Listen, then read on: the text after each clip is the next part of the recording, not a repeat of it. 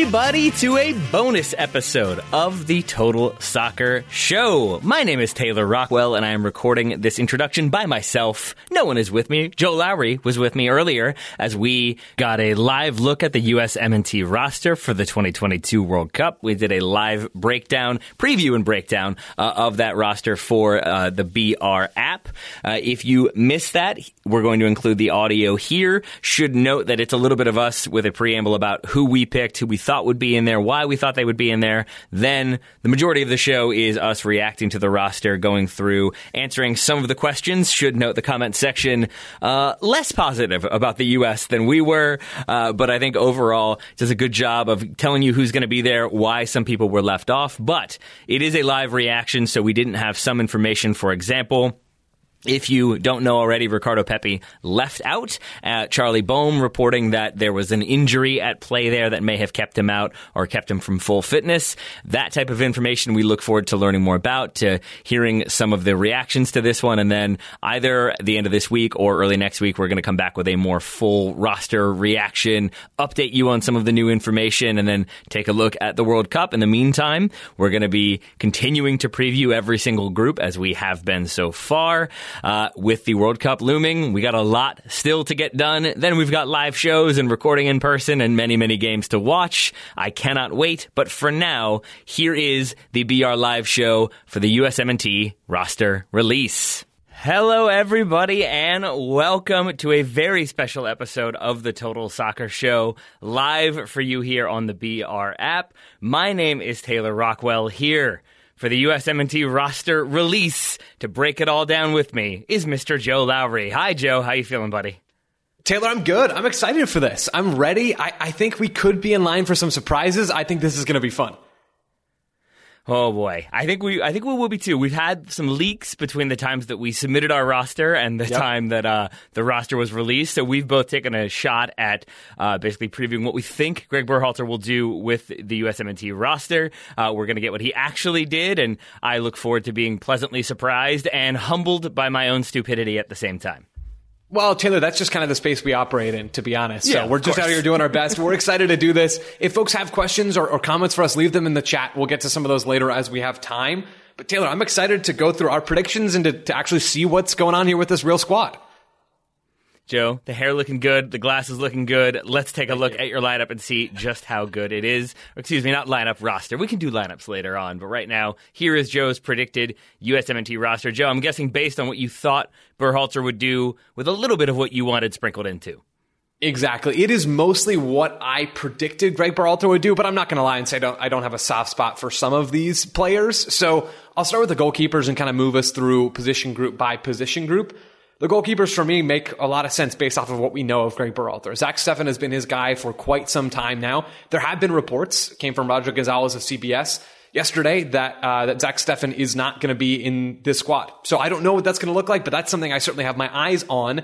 Based off of what we know of Berhalter, it kind of seems like he will, but who knows? We'll find out. Matt Turner is a no-brainer for me. I think he should start every game in Qatar. He's that good of a shot stopper. And John Johnson is a veteran. And Taylor, I don't know if you remember back in, in the summer, I thought he was really good for the U.S. in that summer camp mm-hmm. back in June. He started one of those games and I thought handled himself very, very well. He's a veteran guy as well. Center backs, I'll go through a little more quickly. Walker Zimmerman and Aaron Long, Tim Ream, Mark McKenzie, and Cameron Carter Vickers. I think it makes sense to bring five center backs because we've seen the U.S. tinker with the back three at times. Maybe we'll see that. Maybe we won't. Either way, we know Berhalter likes Zimmerman. We know Berhalter likes Long. We know Berhalter has liked Tim Ream in the past. And with the news that Chris Richards is dealing with an injury and won't be involved, I think it does make sense to have him involved in this group. We'll see if Berhalter agrees. And then McKenzie and CCV are kind of filling out this group for me.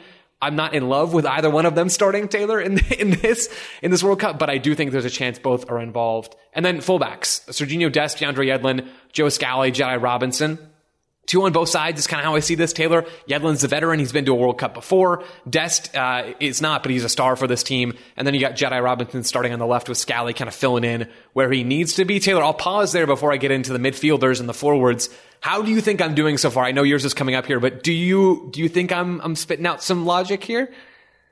Yeah, absolutely. I can't remember if we have any differences so far. I think we're both pretty surp- surprised by the absence of Zach Steffen. If that is indeed the case, as has been Yeah. reported, uh, V. Gomez asked if we have thoughts on that one. My assumption is that basically we haven't seen enough of him for the USMNT. He's been injured. He missed a camp due to family reasons. Hasn't been playing particularly well for Boro. I know the fellows over at uh, Scuffed speculated that maybe it was that he didn't. Uh, he wasn't okay with coming in and not being the starter or didn't want to compete for that starting spot. That feels unlikely. It feels to me like maybe it was just the wrong situation or the wrong timing. And so if he is out, it will definitely be a surprise to me. But uh, I think we both had him in uh, in our provisional predicted rosters for sure. Yeah, absolutely. That's that is the thing, Taylor, that I am most intrigued by in this roster reveal because that's something like the starting goalkeeper spot being in the balance, and that to me feels incredibly important based off of what we know about how soccer works and how important stopping shots is. Okay, moving us through quickly the midfield, Tyler Adams and Kellyn Acosta as the two number sixes. I'll be shocked, Taylor, if it is anything other than that. Then I'm looking at Weston McKennie, Yunus Musah, Cristian Roldan, and Malik Tillman as the four central midfielders here. This is really heavily pending Luca De La Torre's fitness. It doesn't seem like he's all that fit, although the U.S. men's national team Twitter account does keep tweeting about his recovery, so maybe he's going to be involved in this group. And then Aaronson, Reyna, Weah, Pulisic, Arriola as my five wingers. I think a lot of those players have been involved and have been good for this group. Arriola is kind of the fringe guy here. And then Ferreira and Sargent as my first two choice strikers, and Pepi because I think Berhalter likes him and rates him a lot. I think there's some sort of bond there. Taylor Rockwell, that is my 26 man U.S. Mm-hmm. men's national team prediction. Again, not maybe what I would want, but this is what I think is pretty darn close to what we're going to see later today. Yeah, I think I think you're probably not too far off. Uh, Anthony P would like us to bring uh, Landon Donovan out of retirement. That that seems less likely, but he might help the striker options. You never know. For people who are wondering, this is indeed Joe's predicted roster. This is not the official roster. We should clarify that. Uh, we do have the roster release coming in about Five minutes or so is when that broadcast is supposed to start. You can catch that on ESPN2, but we will obviously be here breaking it down when uh, that information starts to flow through. For now, Joe, yeah, I think I think there's there's a lot to like, and then there's a lot that shows the vulnerabilities of the U.S., as you already talked about with some of the center back issues. Yeah. I don't love that midfield depth, especially if, say, we don't have Luca De La Torre involved, which feels like a distinct possibility at this point due to injury. So I also have some questions about that uh, that uh, forward line as well. We can take a look at my predicted roster. I had the same goalkeepers as you did. Uh, I had missed the Steffen rumblings, although that sounds like a lot of people had missed the Steffen rumblings. I did think that we would not end up getting uh, Reggie Cannon, uh, and I thought maybe we would get more players from that MLS camp that Greg Berhalter had, the fitness camp. Mm. It only occurred to me a little bit later on that that was some players who will end up being in the roster and some players who would be in the roster if players got injured while playing for their clubs. So I think somebody like maybe Shaq Moore is one of those players who, if we'd had a right back go down or a, a fullback option go down, that's when maybe uh, he would have jumped in.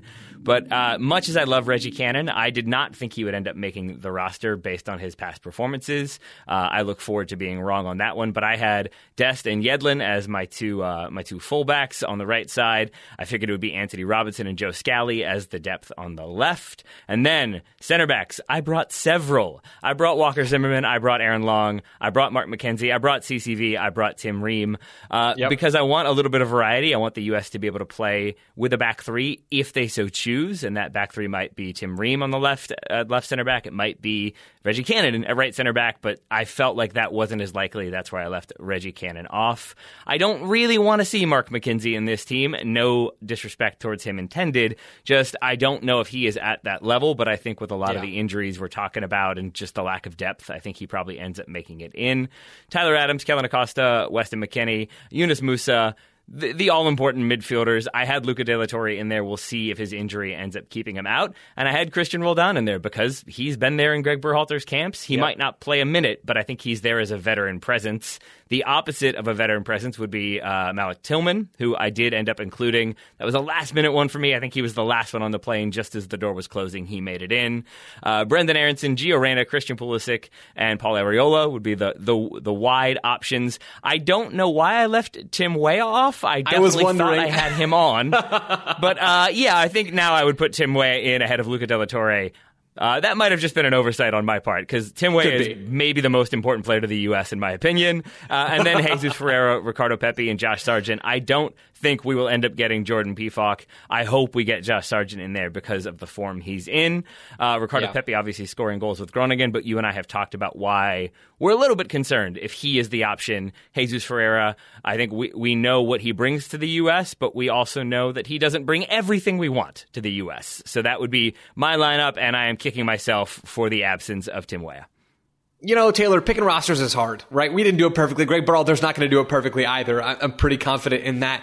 But I like this, right? I think you can see we are of similar minds in so many different ways here with the goalkeepers, with the back line. I mean, I think our entire defender pool was the exact same. And really the only major difference here for us is, you know, maybe the, the eights and the wingers. But we, we were approaching this very similarly which is kind of encouraging, right? We're going to have a lot of discussion and, and, a lot of vitriol, I'm sure, on social media about the last few spots in this squad. And, and some of that is fair, right? You want to maximize every opportunity you have to increase your team's chances of success. That is the point of, of a manager going through and picking a roster carefully.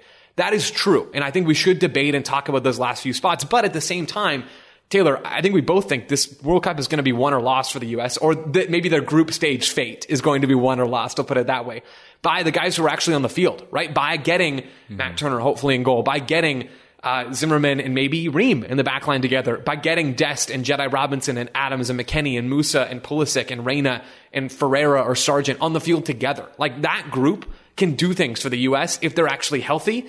It kind of seems like the U.S. is getting closer a little bit to being healthy outside of Weston McKennie. Taylor, for me, that's the X factor for this team. It's less so those last three, four, five, six spots and much more mm. can the top guys go? And I'm crossing my fingers and my toes that that is the truth, Taylor. Yeah, I, I think I think I would agree with pretty much all of that, Joe. Uh, we have more negativity than positivity in the chat about this roster. Uh, and we should again emphasize that these are what we think Greg Berhalter will do, though between the time that we submitted these and the time and of recording, uh, it does seem like there have been some changes, there have been some adjustments. I don't think either one of us really thought Tim Ream was going to be in there. We both hoped he would be. Now it seems like a lot of the rumbling is that Tim Ream is in there, and I think that gives us stability. To me, it also means that Greg Berhalter is is more okay with a pragmatic approach of getting yeah. the best players in there in certain spots to to do the job that needs to be done. And I think when it comes to Ream, he's looking at a veteran player who uh, could start a game, but could also be there for depth and, and leadership. But either way, I, I, do hope we end up getting him in there. I think you're right that there are certain players that absolutely have to be there more than others. Uh, Tyler Adams playing today, I was very nervous that he might pick up an injury, but seemed like he, he was okay. Uh, no injuries from that Leeds game that I saw.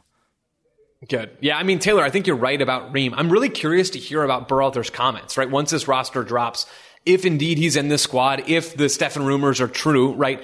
all of that stuff is going to be fascinating to, to get to hear about from Berhalter's perspective because Taylor, it doesn't take a genius to look back at, at, September and think that things weren't working, right? It was very clear to see that things weren't working.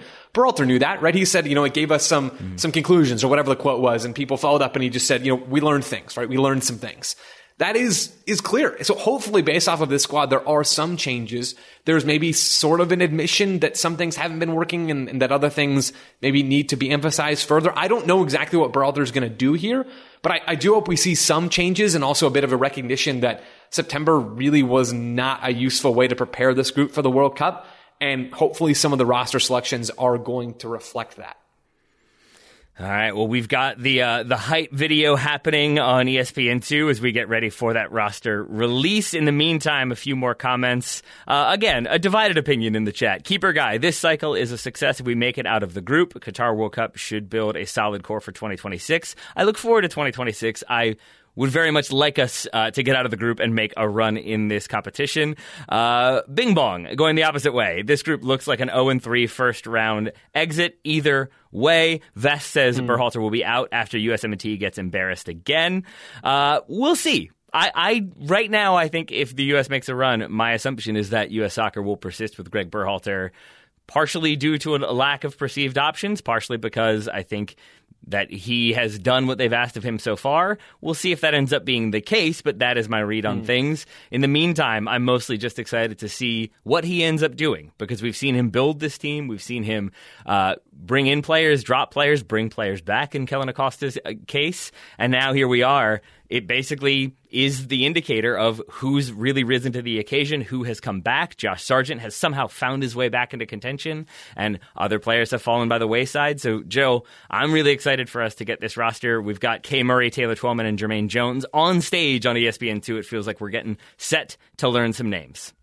Oh yeah, baby. I'm ready for this. I also appreciate the level of production and sort of what this this whole event is turning into, right? I mean, I think that's part of what makes this so fun is getting to turn this into a, a, real event as we go through this. So, yeah, again, I'm hoping for some surprises. I'm hoping for some very familiar names at the same time. I'm hoping for more Jermaine Jones bangers like the one they just showed on the screen. Maybe that's a Weston McKennie hit from outside the box. I don't know what that's going to look like. But yeah, Taylor, I think I think a lot of the folks as well that are that are talk, uh, tossing out, you know, U.S. is going to be 0 and 3 in this group stage.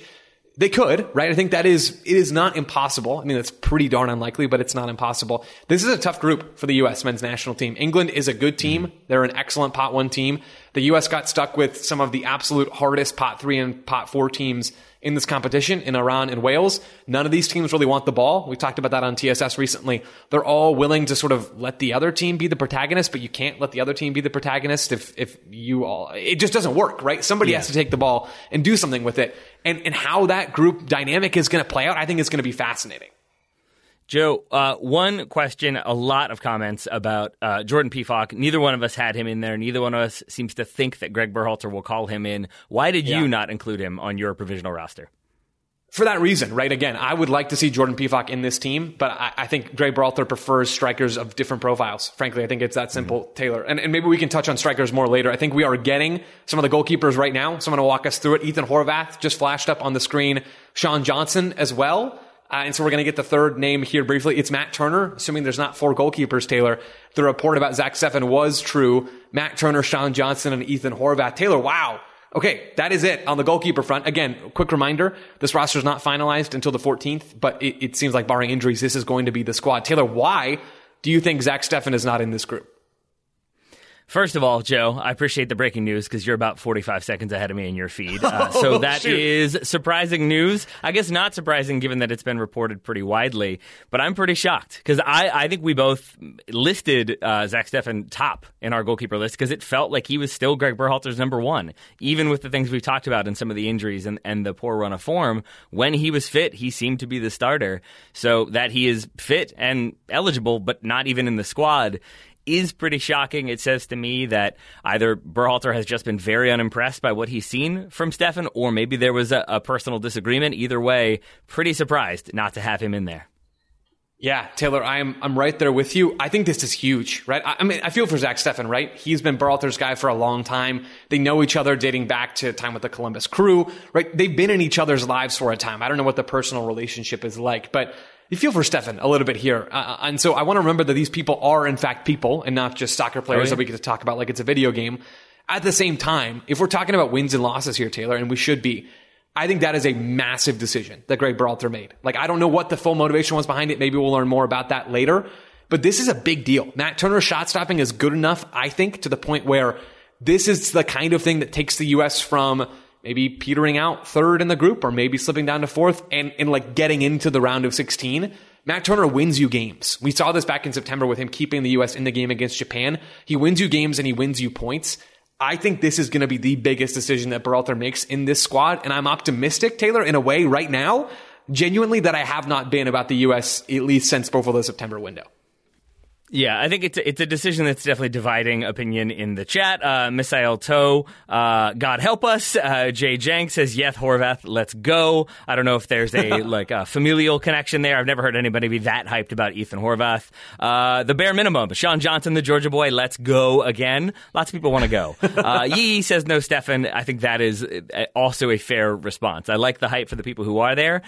But I do think that, yeah, Matt Turner is going to be the starter, should be able to get the job done. I really hope he doesn't have one go right through his hands uh, with the first shot, and then we have to go back to the whole huge oh. debate about should Zach Steffen be there as depth. Let's just hope it all goes well as we get into our defenders. Joe, we've got a couple listed right away. We've got Serginho Dest, we've got Aaron Long.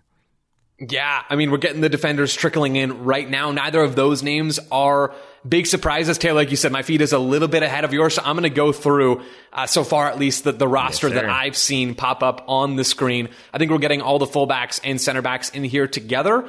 I'm going to start with the center backs and then we'll zoom out and look at the fullbacks as well. Center back wise, we've got Walker Zimmerman. Taylor, as we mentioned, that's not a big surprise. Aaron Long as well in this group. I'm trying to keep track of what else I've seen so far flash on my screen. Okay, you do have Tim Ream. Taylor, the, the long flowing locks as ESPN is showing him right now, and Cameron Carter Vickers. So that's four center backs. CCV, Aaron Long, Tim Ream, Walker Zimmerman. Quickly, the, the fullbacks here. Dest, uh, shoot, I lost it on my feed, but that we can start with the center backs at least, Taylor. Mm-hmm. Only four names. We thought it was going to be more than that. Uh, that's that's a little surprising. Yeah, so right now we've got an interesting set of defenders for sure, and I say interesting the way my wife uses it, which is to say questionably bad. Uh, but I like most of what I've seen here. We've got Cameron Carter Vickers, we've got Aaron Long, we've got Tim Ream, we've got uh, Walker Zimmerman in there. Joe, that center back depth I'm good with. I, I was surprised in the end not to see Reggie Cannon, though I didn't have him in my list. It did seem like one that Berhalter had the relationship with, liked what he was seeing as a potential right back into right center back. In the end, it's Shaq Moore as that, I would assume, yeah. third choice right back, uh, and then DeAndre Yedlin in there as well uh, partially to play, obviously, but also I think the veteran experience, the only player in the squad who's been to a World Cup. Uh, on the left yeah. side would be uh, Antonee Robinson. I heard Paul Tenorio say that uh, the key for the U.S. is that Antonee Robinson play every single minute of every single game, and I think that is true. I think Joe Scally could deputize if need be. So could Serginho Dest, and somebody else could start at right back. But Antonee Robinson and Serginho Dest uh, are giving me life in this defensive team. Yeah, I, I, like this pool of defenders, Taylor. My my big question is sort of why there are five fullbacks and only four center backs, and, and not really any of those fullbacks I think of as being great fits for like an auxiliary center back spot. So Shaq Moore is is a surprise to me. I did not expect that. I, I thought we were going to see four fullbacks. We talked about this earlier. Destin Yedlin are no brainers in my mind. Robinson and Scally are as well. Mm-hmm. Shaq Moore's a wild card. So congrats to Shaq Moore. I, I don't think he's likely to see the field. Maybe Berhalter has some specific purpose for him in mind, but I, I, do like this defender pool in general. I'm hoping that four four center backs instead of five doesn't turn out to be a problem. But I'm glad Tim Ream is back in. He brings something different. He brings a voice to this team. Taylor, yeah. I'm I'm not mad at what we're seeing right now.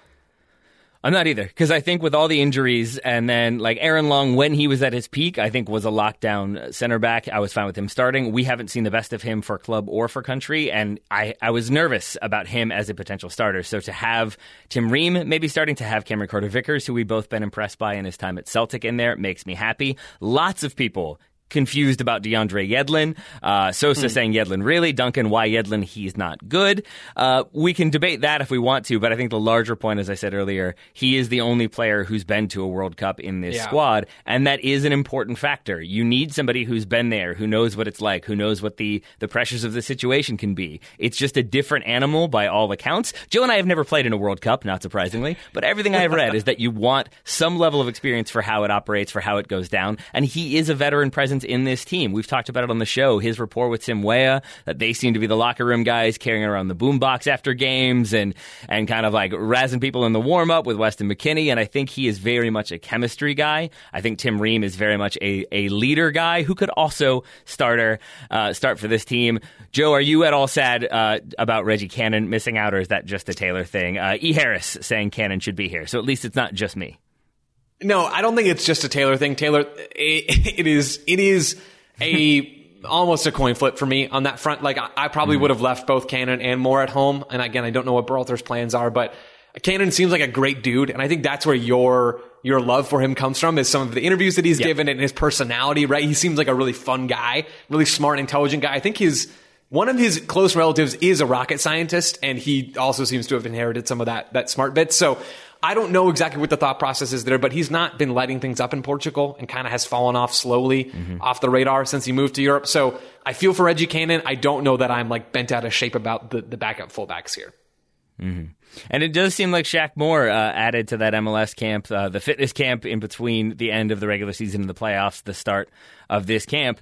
Uh, and I, I, think he has been there. We've seen him called in for the uh, the Panama game in World Cup qualifying. He comes into the depth option, and I'm assuming that's what he will be here as well. Maybe he ends up getting a couple minutes here and there, but for the most part, it's another one where it does seem like we know who our starters will be. We know who the, even the backups would be because I think Joe Scally can do both. We, we have a situation in which Serginho Dest may still be our backup left left back, and then we have that kind of uh, depth at right back with the options we've got there. Center backs, I, I mean, I think a lot of people are going to be frustrated by Aaron Long included, or by being by him being included. I wouldn't say I disagree with that sentiment, but I think he's a guy Sure. who's been in Berhalter's squad on Berhalter's radar, and I think he's a guy who Berhalter trusts to do the specific instruction sort of performance that may be needed in the group stage. Yeah, I'd like to see Aaron Long the least of the center backs that made this squad. So if we're talking about starting lineups, I would prefer to see Zimmerman, Ream, and CCV before Long. Taylor, if that happens, I will be uh, close to shocked. Like I, I would be very surprised if it's not Long and Zimmerman match day one Yeah. against Wales at the World Cup. I just think that's what Berhalter's going to do. Again, I don't think that's what I would do, nor do I really think that's the right thing to do as an outsider. But that seems to be what Berhalter's plan is. He saw both of those center backs start both games in September, and maybe, hey, Taylor, maybe that is one of the things that he decided went wrong, and maybe that is some area that we're going to see changed. Mm-hmm. And Tim Ream's going to come in, or CCV is going to come in and try to break down some blocks. Maybe that happens, and if so, I'll be pleasantly surprised. But at this point, folks that are upset about Aaron Long, it, it's completely justified to be upset about that from a like a roster standpoint and, and picking the best players. But Berhalter's been clear all along about this. Um, no pun intended. It, it's not a surprise, right? I, I just can't get. I don't have the the energy anymore, Taylor, to like get really angry about that. Yeah. I'm just kind of disappointed, and, and I move on. Yeah, uh, two two more uh, that are being mentioned pretty frequently. Uh, Duncan says Brooks should have been here before Aaron Long. That would be John Brooks. Uh, we've talked about him plenty of times. He has not been in Greg Berhalter's plans for quite some time, uh, dating back to like the middle of World Cup qualifying. Was out of form. Eventually got the move to what Benfica, but uh, has Yeah. not been playing much there, to my knowledge. So I think we have a player who doesn't seem to fit the system, doesn't fe- seem to fit with the locker room chemistry. That is my read on the situation, but I- I'm comfortable sticking with that one. That I think at the end of the day, Brooks doesn't add what Berhalter needs. On on like on the pitch, and then I think Yeah. off the pitch doesn't help as much either. Joe, the other question was about Gabriel Slonina if he should have come in place of Sean Johnson. Hmm. I wouldn't have been opposed to seeing Slonina. I do think Sean mm-hmm. Johnson's actually a good goalkeeper. Like, like not that Slonina isn't, but Johnson's someone that mm-hmm. I feel more comfortable actually stepping up to the plate and, and playing if he needs to. Um, and so for me, I think that has to take priority. I hope to see Yeah. Slonina involved in the U.S. camp pretty soon after this World Cup. Get him in. He seems to be committed to the U.S. We've already been through that whole rigmarole. He'll be involved. 2026 feels like a fine time for Slonina. Taylor, we're getting midfielders rolling in at this point. Right now, it's up on, on folks' screen. Brenden Aaronson, who I'm guessing is going to play higher up the field. Although Taylor, do you think the fact that he's listed as a midfielder here means that he's going to be sort of a hybrid role? Right? We saw that back in June. Do you think that's possible here? What what honestly what it says to me is that number one, uh, maybe his it's alphabetized, so Aaron, Aaronson ahead of Acosta. Because for a minute I was like he's listed first, but I do think yeah it means that we're going to see him in a hybrid role. I think partially that's because the central midfield depth isn't great. We know that starting three, we love that starting three. After that, there's a bit more variety. I think we know Yeah. who could play there, but I think Brenden Aaronson could come in and do a job and be an impact sub for sure in the center of the pitch. Uh, and also, we've got plenty of depth out wide, uh, so I think we'll see him kind of do both. But as we talk about it, we've got Brenden Aaronson, we've got Kellyn Acosta, Tyler Adams, Luca De La Torre does end up making it. So does Yunus Musah. So too does Cristian Roldan. Joe, we both had Roldan in there and Weston McKennie rounding it out. Whew, added there late. I got a little bit nervous. I was like, what did I miss? What's going on? But Weston McKennie added. So we see that sort of MMA midfield. We would assume Kellyn Acosta not there necessarily to deputize for Tyler Adams, but to play alongside him if we want more of a, a double pivot, or can play further forward if the situation requires. Luca De La Torre is that sort of number eight, number eight depth option. Maybe Brenden Yeah. Aaronson is more of a conventional number ten, but then can also play wide. Cristian Roldan in there because he's been in there. He's been in the squads, even if he's not playing. And again, I think that's another veteran player Berhalter wanted in this team for chemistry, for leadership, and for many other things. Yeah, I would have loved to seen again. This goes back to the debate about the last few spots. Would I prefer to see Djordje Mihailovic or Eryk Williamson play that that spot? Yeah, absolutely. I think they're just better soccer players right now than Christian Roldan is. But uh, again, I'm on the outside of this group. Greg Greg Berhalter clearly values cohesion and chemistry, and Roldan, based off of what folks have said about him, is like the number one teammate in this group. So you can be angry. Folks can be angry about that. Again, that's objectively on the soccer side. I think not the decision I would make, and it's probably not if you gave Greg Berhalter you know, a week to watch film of all these players, it's probably not the player he would pick either. But that's what we see here. Hmm. Other than that, like Not a lot of surprises. De La Torre being involved is encouraging about his recovery time. So hopefully that continues to be a positive thing for the U.S. But Taylor, this group, assuming that, that Musah, yeah. McKennie, Adams, and Aaronson can go, hopefully those are the players we're seeing most often for the U.S. in this group stage. We are getting some of the attackers now coming in, and uh, already some some surprises in there for me. At least one big surprise.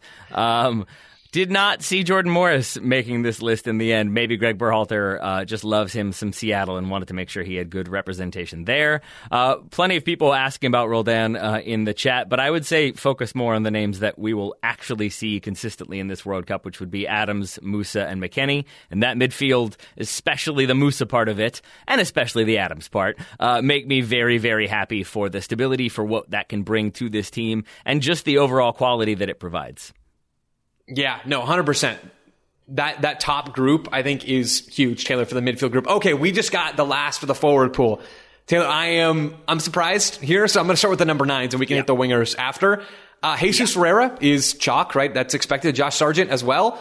Uh, not Ricardo Pepi, not Jordan Pefok. Taylor, it's Haji Wright, who was uh, a, a, brief performer back over the summer, back in June, and Berhalter didn't seem to rate him particularly highly at the time based off of the comments that we heard from Greg Berhalter. This is this is a surprise for me. Maybe less in terms of profile because I think Wright and Pepi are kind of similar players, but I don't fully understand the decision here, and I'm I'm kind of speechless. Taylor, why do you think Haji Wright is involved here? Uh, because Greg Berhalter doesn't want to cross the ball into the box and win headers. Uh, That's true. Um, I, I, am pretty surprised. I'm not going to lie. Uh, we've talked about our concerns with Ricardo Pepi on the show. That it seems like though he is scoring goals, there is still just a a slowness to his game. Not that he is slow, but that I think he is still regaining that confidence. He is not maybe as fluid of a player, especially in the attack, as Greg Berhalter wants. Uh, which is where I think we both were more okay with Josh Sargent coming into this team, and I, I'm assuming that also extends to Jordan Pefok as well. That it just in the times uh, Greg Berhalter has seen him, he he does score one goal, I believe, uh, but at the same time hasn't looked like a player who fits with what Berhalter wants of a striker who's mobile, who can drop deep, who can facilitate play, especially facilitate possession, and I, my assumption would be that from the conversations with Haji Wright, from the time he's seen him, and then from what Wright has done since the last time he was with the U.S., Greg yeah. Berhalter is impressed enough by him that he wants to see what he can do in camp. He wants to see what he can do for this team. That would be my assumption, but I'm very surprised. I absolutely thought it was going to be uh, Pepi and not Haji Wright. So did I. And I did not yeah. think it would be Jordan Morris. The only thing that made me wonder is if it was going to be Morris over Arriola is that there was like a uh, I think Charlie Boehm tweeted out some pictures of Sebastian Lletget's like tequila launch party. He has his own tequila or vodka or something. And Paul Arriola was in attendance at the table having some drinks. And that felt to me like a player who wasn't preparing to go to the World Cup. So I think Jordan Morris comes in as basically a if Tim Weah can't play and we need a vertical attacking option, yeah. then that will be Jordan Morris. Again, a depth option there. How do you feel about Jordan Morris as that potential deputy if something were to happen to Tim Weah? Yeah, I think it's fine. Duncan in the chat saying, you know, Jordan Morris is, is not a good player, right? That doesn't make sense. I mm-hmm. I don't think Jordan Morris should start for this team. I think if things go well for the US, he won't start the entire tournament. But you can't deny that he is fast, right? He brings speed in behind in a way that really Weah is the only other player that does. I think Weah in this pool, if you think about a classic winger, Weah is kind of like the only one of those in this group. Morris is close. He's he's almost more of like a striker winger hybrid in that he doesn't do a lot of east west movement. He does a lot of north south stuff. So he's not like a, a full on winger, but he, he exploits that space in behind Taylor to your point. So I, I do think there is value in bringing him in. I thought we were going to see Arriola instead of, instead of Morris just because I think Arriola brings you a little bit more on the defensive side. But I also see some people in the chat talking about, you know, bringing Morris over Arriola is crazy that the mar- it's not the stakes are not high enough for that right between Morris and Arriola. The mm. difference is not great enough between those two players for, for me to get Ben out of shape about that at all. I think Morris is a fine player, and I think he fits this role of really the sixth winger after Aaronson, uh, the fifth winger, excuse me, after Aaronson, Aaronson, Pulisic, Gio Reyna, and Tim Weah. So that's fine. Taylor, another couple of, of bits in the chat. Beast Mode says Haji Wright and not Pepi. And that for me is, is the most interesting bit about this forward group. I can understand Ber- Berhalter's decision to bring in Wright over Pefok, right? Not because I would have done that again, but because of what we know about Greg Berhalter. Taylor, you said it. He doesn't want to cross the ball into the box. So that's clear, right? We know that now. Pefok is not involved. Brandon Vazquez is not involved. We see a striker with a different profile who likes to get on behind, likes to receive the ball on the floor, and likes to get in the box. That's Haji Wright. That's Ricardo Pepi. In my head, Taylor, their profiles are very similar. Pepi and Wright both like to do that stuff. They have a very similar build as well. I don't know if you noticed that, Taylor. Like they're both kind of that lanky, gallopy kind of player. And so having Wright involved after he's done way less and, and been involved a lot less for the U.S. team under Berhalter than Pepi, that's the one that surprises me. I'm not really against it. I think Haji Wright might be a better player right now than Ricardo Pepi. I think this is a good move over Pepi. I still would have brought in Pefok or Vazquez, but still, I am I am very very surprised about Haji Wright being involved here. Yeah. Here, here's how surprised I am. I don't think either one of us even considered that Haji Wright could no. potentially be on this roster, so that I haven't really watched a ton of Haji Wright. I'll hold my hands up and say that's a player that we watched from time to time when we were doing our Americans in Action things where we would watch like every touch from a game and see what he was doing, how they had developed. But it felt like he was on the outside looking in. That's why we'd been focusing more on Pefok and Pepi and what might happen there. I'm really excited now to go back and watch more of Haji Wright and try to figure out what it is that he brings. Maybe it is just uh, like mobility Maybe it is just speed. I also think Ricardo Pepi hasn't been in great form. Yes, he has started scoring with Groningen, but I wonder how many people who are screaming Ricardo Pepi should be here. It's ridiculous he's not here. Have watched Ricardo Pepi of late uh, because again, for for everything he has done well in scoring goals, those goals are not always self created. Those goals are not always him dropping in and linking up play and being involved in possession and then making a smart run in behind. It's a lot of opportunistic finishes to my mind. I'm not going to say that means that he should definitely be here or he is worse than Haji Wright, but I, I do think there are reasons for Pepi to have been left off. The reason why I'm most surprised is because with a couple of these decisions, it felt like Berhalter went with informed player who he is hopeful can do something versus player who's been there, who he knows, who he trusts. And in that way, I think if you want to knock Greg Berhalter, I wouldn't say this is the team composed of his favorites. If it were the people that we expected to be in here, I think Ricardo Pepi is definitely included. I think Reggie Cannon is definitely included. Maybe Erik Palmer Brown makes it in instead of Tim Ream because we haven't seen a ton of Tim Ream of late. So I, I think in that way, there were some pragmatic decisions from Greg Berhalter that probably led to very uncomfortable, very difficult phone calls. Yeah. That's what he gets paid to do. Uh, and, and I think in that way, these decisions on the whole, I don't have a huge issue with them, but I'm excited to see what Haji Wright has been doing because genuinely, I really haven't watched him in a couple months. Yeah, so I'm going to run through a string of comments from the chat here, Taylor. Some about the number nine spot. This is from DY2234. How do you not have Pepi? Dola says, can't believe there's no Pepi. Uh, you've got then JJ saying that's an absolute joke. And then we have some other sort of more concrete uh, suggestions and ideas here. Murph says Carter Vickers should be starting at center back. I'm not opposed to that for a game, Taylor. If a center back needs to be rotated, I would not be against seeing Cameron Carter Vickers involved. Ideally, just not against England, I think would be my choice. And then another idea from Sosa, who says Aaronson should play attacking mid. I do think there's a chance we'll see that as well. So there's some, some real question marks about how this team takes shape. But Taylor, I, I like, generally speaking, I, I like this squad. I, I don't think there's a lot not to like, some areas that I'm not in love with, just to get this out of the way now. Uh, I, I, think uh, the the fullback is a little bit strange. I'm not like again, I'm not bent out of shape about this, but bringing uh, Shaq Moore as the sort of a third right back, especially when you have Scally who can already play as a third right back, seems weird to me. Uh, instead of an extra center back, now I don't know who that center back would be but that felt a little bit odd to me. Uh, and then you get higher up the field, the number eight spot. I, I definitely would have preferred someone over Cristian Roldan, either Djordje or Eryk Williamson. Again, not surprised that happened, but just from a soccer standpoint, I think that would have been better. And then I would have liked to see Jordan Pefok involved in this group, even though we clearly are not going to see that. Ideally, none of those players would have stepped on the field. So we'll see if Berhalter can get by sort of with this top group and see how much of an impact they have. But Taylor, there is enough talent in this in this team. There's enough talent in this U.S. men's national team to get out of the group. And we have one other comment from Glenn Roy who says the USA is going to be a dark horse. Taylor, do you think, based off of this squad, that the U.S. has enough to sort of make a dark horse run in this tournament? Probably not. Um, I, I, think that the lack of consistency in the attack is the issue for me. You can talk about Aaron Long, you can talk about the center backs. I think that midfield is very strong. I think the fullbacks, especially if they are able to stay healthy, if Serginho Dest can find some of the form that we've seen from him previously, I think you've got great attacking options there who can also do the defensive side. I like Matt Turner a lot. It's just the issue comes back to goal scoring, and the United States has not been consistent enough on that front the two most recent friendlies included, but also not just focusing on those. Throughout qualifying, it's been difficult to break down more defensive opponents, and I think we're going to get at least two of those in the group stage. Uh, and then in the knockout round, you can stay defensive if they do make it there, which I, I do think they will. I think they'll get out of this group. Uh, but in the knockout round, we've seen it before. You can bunker as much as you want, but if you come up against a team like Belgium who are going to rack you with shots, even Tim Howard can't make you win that game. And so it requires requires the United States to be able to attack and be able to find that attacking consistency, not just to score goals, but to alleviate pressure.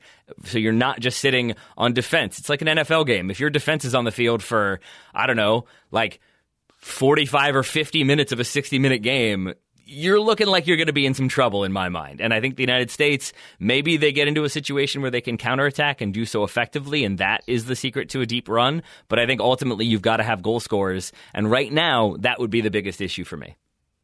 Okay, so Taylor, we've shared some of our thoughts, and I, I do want to do what mm. you said earlier about going through and building our starting 11s. I want to look at some tweets mm-hmm. first, though, right? I want to look at what other people are saying about this, this U.S. men's national team squad. I think there are going to be a lot of different opinions. How does Greg not put Pepi and Pefok on the team? I don't get those at all. We kind of talked about that already. That's from Hunter.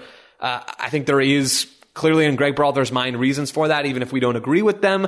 Uh, this is from Lightning Insider. I want to be excited about the World Cup roster being announced. I really do, but that was very underwhelming and not just the reveal and production, but the roster itself. Now we didn't watch the full ESPN stream, so I don't know about the production. Taylor, do you think this roster's underwhelming? I'm not.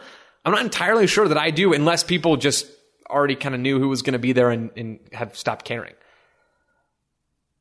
I don't think it's underwhelming at all. I honestly think there are exciting decisions made in there. Look, t- taking away Haji Wright, Ricardo Pepi, Jordan Pefok for a second. First of all, Mo- I think most people who are writing about this team didn't expect Jordan Pefok to be in there, and it's an, a harder one to justify. I think it's the one that you and I have had the hardest time sort of understanding why that doesn't fit or why you wouldn't want that just different look, that different option yeah. in there. But that aside, if anything, I think some really smart decisions were made here because I think you could have gone for a younger center back or you could have gone for Austin Trusty, who hasn't been in the team and hasn't really been in the dialogue at all until his recent form and the way he's been playing.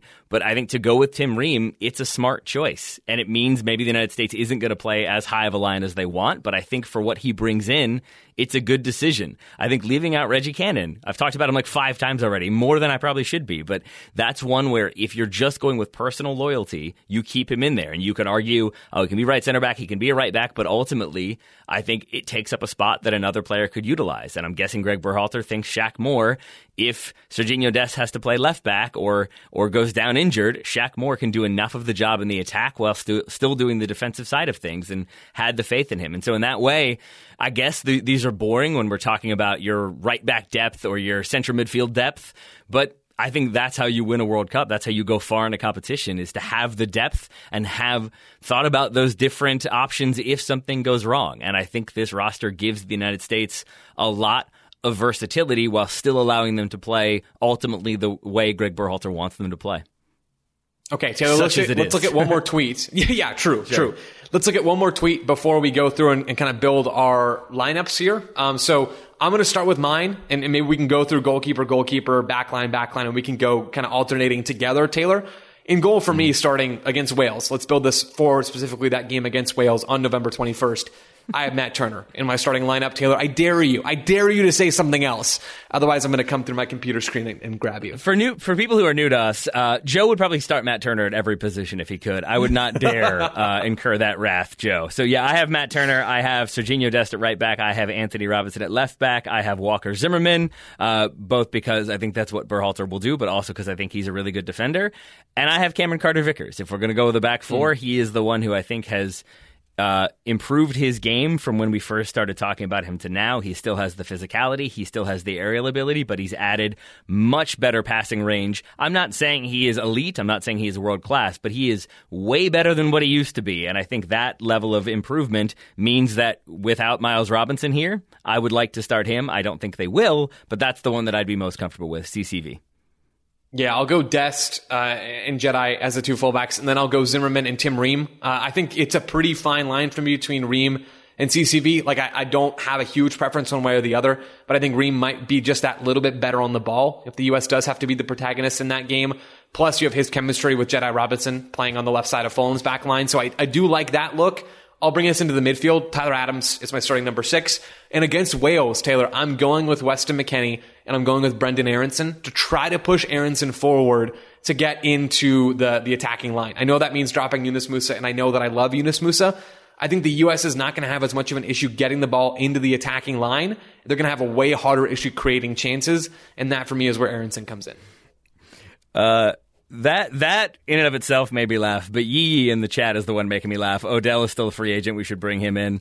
Uh, I mean, we got to pay him in Bitcoin, but uh, if if you can make that happen, let's let's get him in and see what happens. Oh. Kansas City gave Chad Ochocinco a, a, trial, so let's see what happens with Odell. Uh, no, I'm I'm keeping Musah McKennie Adams at least to start for the consistency, uh, for the connections they've had for as long as they've been playing together, and then I just think they each bring something special to that midfield, something that makes it better uh, than like I think it should be otherwise. And we've seen what happens when one of them is out or two of them are out. So for me, it's the MMA midfield to start. Joe, what about your front line? Okay, so I would love to have Gio Reyna here on the right wing. I've said on TSS in the past that I think you probably have to bring him off the bench early on in this tournament just because he's still not consistently 90 minutes fit, and I would rather have him against England, frankly, than I than I would against Wales. Playing for the second half against Wales, playing for the last 30 minutes. I reserve the right, by the way, to change my mind on any of this stuff, Taylor, after we've had a little longer to sit with the squad. But for now, I'm going with Weah on the right, Christian Pulisic on the left, and I'm keeping Jesus Ferreira as the starting number nine for this game because again, I think you might have to break Wales down. And if you're trying to do that, he is, in my mind, the best nine option in this team to help you get there. Uh, and then where did you have Jordan Morris starting? All three games, or just one game, or what was it going to be? He's actually my he's actually my new FIFA just introduced this rule, Taylor, the super halfback yeah. center full mid position. So he's going to be like hanging out above the stadium, um, kind of roaming around. That's where Jordan Morris is going to be. Perfect. Uh, Joe, I think you make a very good argument for why it should be Gio Reyna, both for fitness reasons and because I think Wales will sit deeper. We had this question earlier, uh, and I, I, think Weah is the option when you need that verticality, when you want to stretch the defense or get in behind.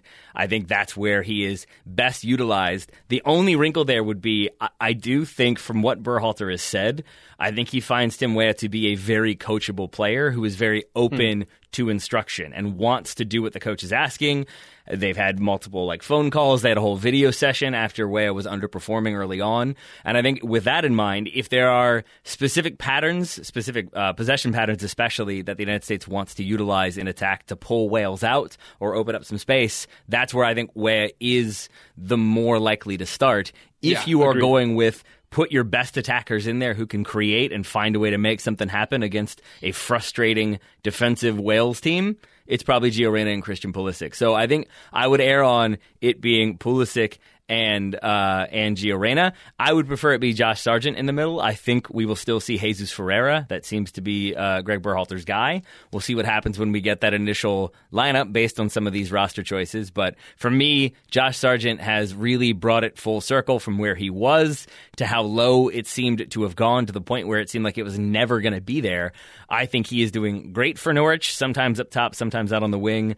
But I, I think he brings the physicality that we want to see, but yeah. also the technical ability and the finishing ability. So I would love for Josh Sargent to start that first game. Again, don't think he will, but think it would be good if he did.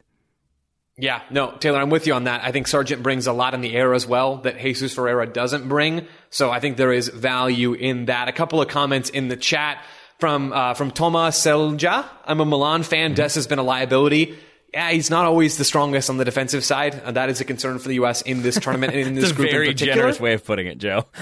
yeah, yeah. I mean, he's not terrible on that side, but he's not great. Hippo Short says, does the, does the USA get even one win? I think they will. I'm inclined to believe that the yep. U.S. will get at least four points in this group. At least I'm hoping that's the case. Um, we got one that says Wales and England are about to have a field day. Uh, that is a real possibility, but we'll find out. We have Dodgers 0599 who says Tab Ramos, new head coach for 2026. I'll pass on that one. Thank you, Taylor Rockwell. The last one I think you already answered is, is from uh, Jameer Manley, who asks, Do you think we'll get out of the group? Taylor, let's close on this before we get out of here. I think yes, that may be my heart talking a little more than my head. You said yes already, so you're already one step ahead of me, Taylor. Mm. Do you do you still stand by that? I do. I, and I think that's because the U.S., I think, is better than we've seen. I really do think that they're a good team, and I think they're a tournament team. I think they rise to the occasion when that pressure is on, and I think a lot of the BS that tends to happen, or the slowness, or maybe being overly elaborate, I think that falls by the wayside. On top of that, We've done our Iran preview. I'm not very impressed by Iran. I think they're going to be good. I think they're going to be very defensive and difficult to beat, but I think they are ultimately eminently beatable. And I think the same goes for Wales, that they are reliant on Gareth Bale doing Gareth Bale things. This is a Gareth Bale who don't get me wrong, scores the equalizer in MLS Cup, but at the same time hasn't played that much, has been preparing for this World Cup because that's what he wants to do in his career. But I don't think it's the same team that we've seen in years past that is just going to fight you tooth and nail and make everything difficult, but then also have the technical ability to really be able to capitalize on vulnerabilities in their opponent. I think Wales for the United States is a team that can be beaten. I think the U.S. will have uh, a lot of ball dominance, possession dominance, and I think if nothing else, that to me is a game that I'm okay with a draw. I think, especially if England don't get a result in their first game, they are going to be feeling the pressure. And I think the best thing that could happen would be for the U.S. to win that opener and for England to draw their opener, if not lose it. But I, I think for England to come in uh, to that second game against the U.S. needing a result, it makes them be open, it makes them be aggressive, it makes them commit too many numbers. And that is what the U.S. wants more than anything. The U.S. does not do well when they have ball, the ball and they have time to move it and try to find something and try to find something and then they cough it up and then they turn it over and then there's a counter. The U.S. wants to get the ball back, launch that counter, get a shot off, hopefully score a goal. And I think England being too committed would allow for that to happen. So I think there's plenty of scenarios in which the U.S. makes it out, and I think there's plenty of scenarios that they don't if they don't raise that game and play the smart soccer that they're capable of playing. Taylor, I'm ready. Let's do this thing. The World Cup is less than two weeks away. We're going to head out of here. It's been Joe Lowery for myself and Taylor Rockwell. This has been a live video version of the Total Soccer Show. Thank you all so much for joining us. We'll be back in the BR app again soon. For now, that's all we got.